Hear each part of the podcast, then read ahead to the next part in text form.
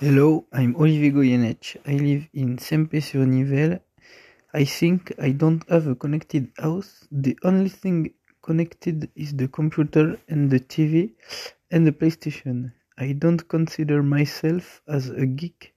I only play to PlayStation in the evening with my friends.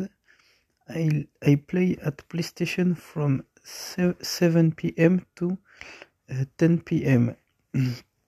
My brand favorite is PlayStation because it's better than Xbox, and I started to play at PlayStation at 6 years old. I love the new technology because I think it's the future.